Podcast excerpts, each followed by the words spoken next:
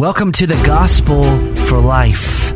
We have four Treasure Valley pastors committed to showing that the gospel is not just for that religious part of your life, but rather it's for all of life. You never graduate from the gospel. I'm Josh Bales, pastor of the Well Church, here with Russell Herman, pastor at Cloverdale United Reformed Church, Phil Moran, pastor at Christ Presbyterian Church, and Jonathan Van Hugen, pastor at Day Spring United Reformed Church. Now, if you'd like to find out more about us or catch past broadcasts or get information about our annual conference, you can find us at reformationboise.com. All right, welcome back to the show. Today we are still, I hope you guys are not getting bored because we're having a lot of fun going through the State of Theology, uh, which is a survey that Ligonier Ministries put on. You can find this survey at thestateoftheology.com. You can take the survey yourself. You can create a group survey, send it to your church, send it to your family. We are on question 23 today, and I think this is going to be a really quick answer. Churches must provide entertaining worship services if they want to be effective. Mm-hmm. Yes, absolutely. So let's move to the next question. Yeah. You know what I was thinking? It would be a great idea if we did, That was a joke. Hopefully people caught that. That was they a didn't joke. catch that. They didn't. If we did a conference on worship, Yes, that would be excellent. that would be helpful. and, we could, if- and we could invite Robert Godfrey Yeah. and Terry Johnson. Yeah, that'd be a good idea. We should do it. All right, let's do it. I think I- we could we We can pro- get it in in November. I think so, yeah. Yeah, yeah good. That's the plug for the Reformation yes, Conference. it is. Yeah. And there'll be wonderful resources and teaching on worship, which we as a group of individuals believe is a subject area which the modern church can use a little bit of help. And this question is an indication of that. So, how many people agreed with that? That churches must provide entertaining worship service if they want to be effective? Do you want the sarcastic answer or the real answer? the real one, or both? I'll take both. Sarcastically, of course, because that's the American way. Uh, real answer, no. What, No, I what mean was the, the state survey. of theology? Oh, Uh, sorry. I thought you were asking what Wait, my opinion was because everybody knows my opinion is the most important one in the room. Uh, it is You 20, 26% of evangelicals believe that churches must provide entertaining worship services if they want to be effective. That's you know, I mean, that's uh, that's a small number of evangelicals. So that I think their At least I think their their- practice is, is I think their heart, the- their heart is in the right place, and and uh, you know, and maybe that's just a reflection on what they think their own church is doing. Sure, sure. Um, but I do think that I, I think that you know, as a pastors, we all also know that uh, we do a great deal of work in presenting our our messages so that we, uh, in some ways, are ministering to a mixed multitude of people. When we're talking about mixed, I mean we've got we've got children, we've got seniors, we've got you know people in every grade level. We you know, and so we're speaking to them, and so we're you know, and there are times when we're putting the cookies on the bottom shelf for somebody, or there are other times when we're speaking to somebody that may have a PhD in our congregation that is looking for something, uh, you know, you know, some deeper reasons for what they believe. But at the same time, we're always trying not to be, in one sense, boring. You know, I, somebody said it's a sin to be boring when you're preaching about God, and I think that there's, you know, there's enough about God and His Word that really pulls out uh, the wonder and the amazement, uh, even in our in our preaching, that there's that preaching is the Word of God through the passion of the pastor, and and it's hard to speak impassionately about God. So I think that we're not talking about entertaining; we're talking about capturing the mind and heart of people. Sure, sure. And I know that my brothers here in, in the studio will agree with me that we want everything we do in worship to be the best quality that we can offer, mm-hmm. whether it's the music or or any of the readings of Scripture and and, and the preaching. We want to offer our best because mm-hmm. we want to give our best to God. So it's not mm-hmm. some kind of a slapdash thing that we just throw throw together. The key word in this survey is is entertainment. And um, no, uh, we're we're not going to worship to be entertained. And the problem with falling into you know if you if you want to go that way with worship and the trap there is that the world is always going to offer better entertainment than we can.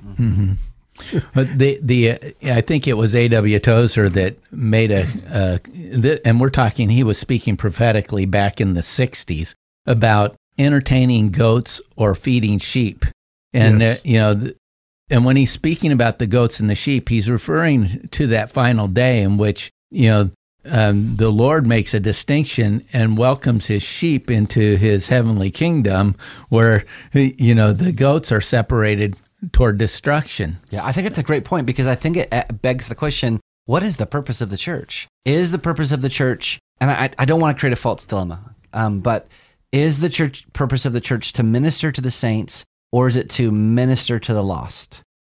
on that subject, we're, we're told in Scripture that spiritual things are spiritually discerned. So, yes, when the lost come in, they ought to recognize that God is in this place. Yep. They may not understand everything that. Do you understand what's going on here? Uh, we might have the opportunity, like Philip the uh, Philip did with the eunuch. Uh, you know, do you understand what you're reading, and be able to explain to them? But they ought to understand that there's something different taking place there. And so, if spiritual things are spiritually discerned, you can't just simply market to the world and have the world come and automatically they understand, you know, the things of God. So, I, you know, I think when I read this, churches must provide entertaining worship. I think of those churches that are, you know, it's, you know, they've they've got the fog machine and they've got the, you know, they've got the band, they've got everything else up there. I, I would kind of like uh, some walk up music. When That's, that's right. Bum, bum. Uh, you, you want some of that? Yeah. kind of, Yeah. And and I and I think that that's you know there is an element where people think that they have to provide that. You know, but where people get on is usually where they stay. Sure. If they've got on with that, you're going to have to feed that to them in order for to keep them around. because my my better half across the table are not quoting their own confessions on this. I think the Westminster Confession of Faith, Article 21, is extremely mm-hmm. helpful on this. It's on religious worship.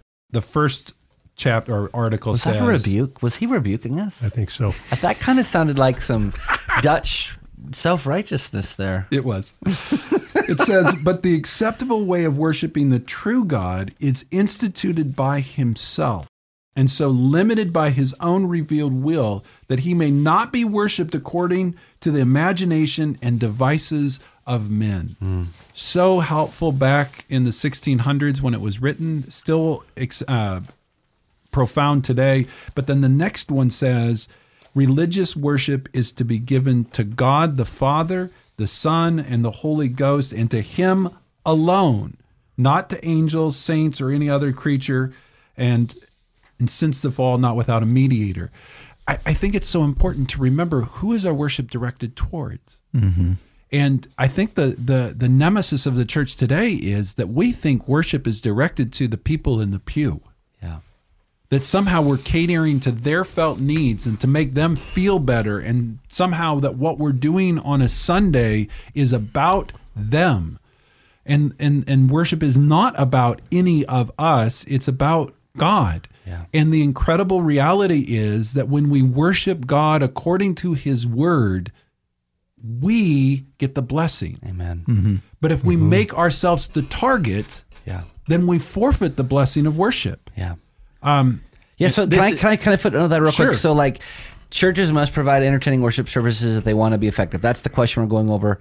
We disagree with that, but don't hear us saying, and we think churches should be therefore boring and joyless. And no, I mm-hmm. think being with the saints on the Lord's Day is the most exhilarating experience on the planet. For me, it's better than intimacy. It's better than just a, a, even friendship by itself. Like those things are great things, and I wouldn't want to give them up.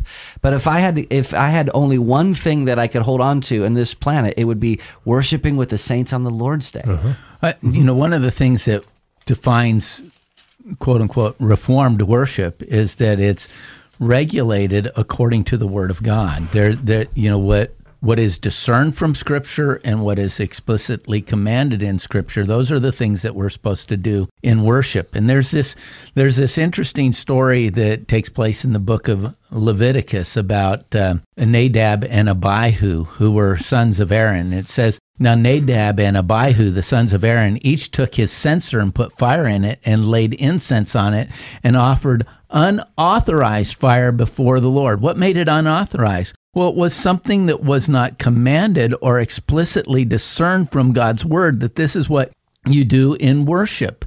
This is unauthorized fire before the Lord, which he had not commanded. And fire came out from before the Lord and consumed them, and they died before the Lord. Their assumptions about what should take place in worship were not worthy of the Lord, who actually directed worship according to his own desires. Mm-hmm. I want to pick up on something uh, Russ said earlier uh, about confusion of over who the audience is. There's there's an old analogy I've heard it attributed to Soren Kierkegaard, um, but but I won't uh, guarantee that the accuracy of that. But uh, the analogy is that very many Christians, when they go into church, they think of it this way: that the the congregation is the audience, the musicians and, and the and the preacher up front are the actors, and God is the invisible prompter, who is whispering into the ears of the uh, uh, of the performers up front, the musicians and the preacher. And uh, Kierkegaard said that's that is all wrong. No, but let's continue the analogy of of, of a play. The congregation are the performers they are the ones who are offering something. The congregation are the active performers. The pastor and the musicians are the prompters who kind of keep direct things to keep it going. And God is the audience. Mm-hmm. Now all of a sudden you look at it from that perspective, wow, that changes everything. I'm not I'm not going in I'm not going in on to worship on Sunday morning to watch a religious program, to watch a religious show and wonder whether or not it's going to move me. And then when it's done, I'll evaluate it on the basis of, well, d- did that really entertain me? No. When you go to worship, you're offering yourself in worship to God. You, you are an active worshiper and performing your your sacrificial worship before the Lord for His glory. Mm-hmm. There are two psalms that I think are helpful in this. I mean, it's going back to the idea that worship isn't boring. It's not. It's not um, something that doesn't have life. Um, Psalm 16 says that in your presence, talking about God, there's fullness of joy. At your right hand are pleasures forevermore. We go to church to be in the presence of God. And, and Psalm 84 says, How lovely is your dwelling place, O Lord of hosts. My, my soul longs, yes, faints for the courts of the Lord. My heart and flesh sing for joy to the living God. The, the idea is we're going to God's house to be in God's presence. And the psalmist will eventually say, I'd rather be a doorkeeper in the, in the courts of the Lord than, than enjoy the tents of sin for a season. Yeah. yeah. I mean, we go to church to worship and the mm-hmm. the reality is, as we worship, as we we come into the, the the presence of God, and Calvin would say, is we go up into the heavenlies in, in, in worship. It's there that our souls are fed, that we experience joy, that we get life, and so when we make the worship what it ought to be, we are actually the beneficiary of all of that. Amen.